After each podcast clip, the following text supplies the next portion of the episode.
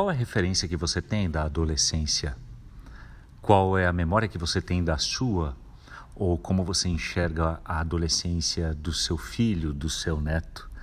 A adolescência de Jesus nos é descrita de uma forma muito interessante em Lucas 2, na parte final desse capítulo.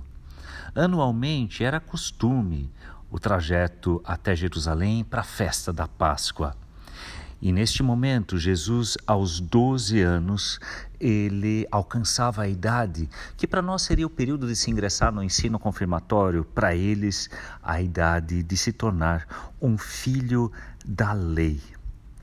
No retorno, Maria e José não estão tão preocupados em ver se ele está junto, porque também era costume de que se viajasse em grupos, e você conhece como são adolescentes, gostam de estar entre si.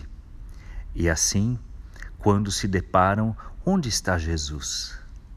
A convicção de Jesus de que a ele cabia estar na casa de seu pai mostra que aos 12 anos, apesar de viver a adolescência de acordo com aquilo que o menino judeu vivia naquela época, ele está muito ciente da sua identidade.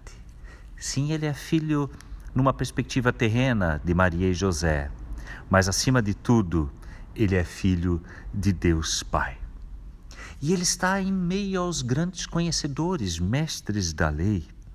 E nesse contexto, talvez o comum seria um aluno responder às perguntas que são colocadas, e é isso nós vemos no versículo 47. Mas ele não apenas respondia, mas os doutores da lei se admiravam da sua inteligência. No versículo anterior, porém, nos é dito que ele também estava de igual para igual, ouvindo, mas também interrogando. O Jesus que você e eu reconhecemos como Filho de Deus também tem a sua humanidade como você e eu, mas se distingue porque ele sabe quem ele é e para onde ele vai. Eu fiquei imaginando, lendo esse texto, Jesus refletindo que daqui, daquele tempo, em duas décadas, o seu caminhar para Jerusalém teria outra motivação. Possivelmente, dentre os mesmos doutores da lei estariam aqueles que o acusariam. E Jesus, já de antemão, imagina ele enquanto adolescente, sabendo um dia eu irei a Jerusalém e nessa mesma cidade não terei lugar. Jesus, na sua total divindade, mas humildemente na sua total humanidade. Viveu todas as fases da vida, assim como você e eu também.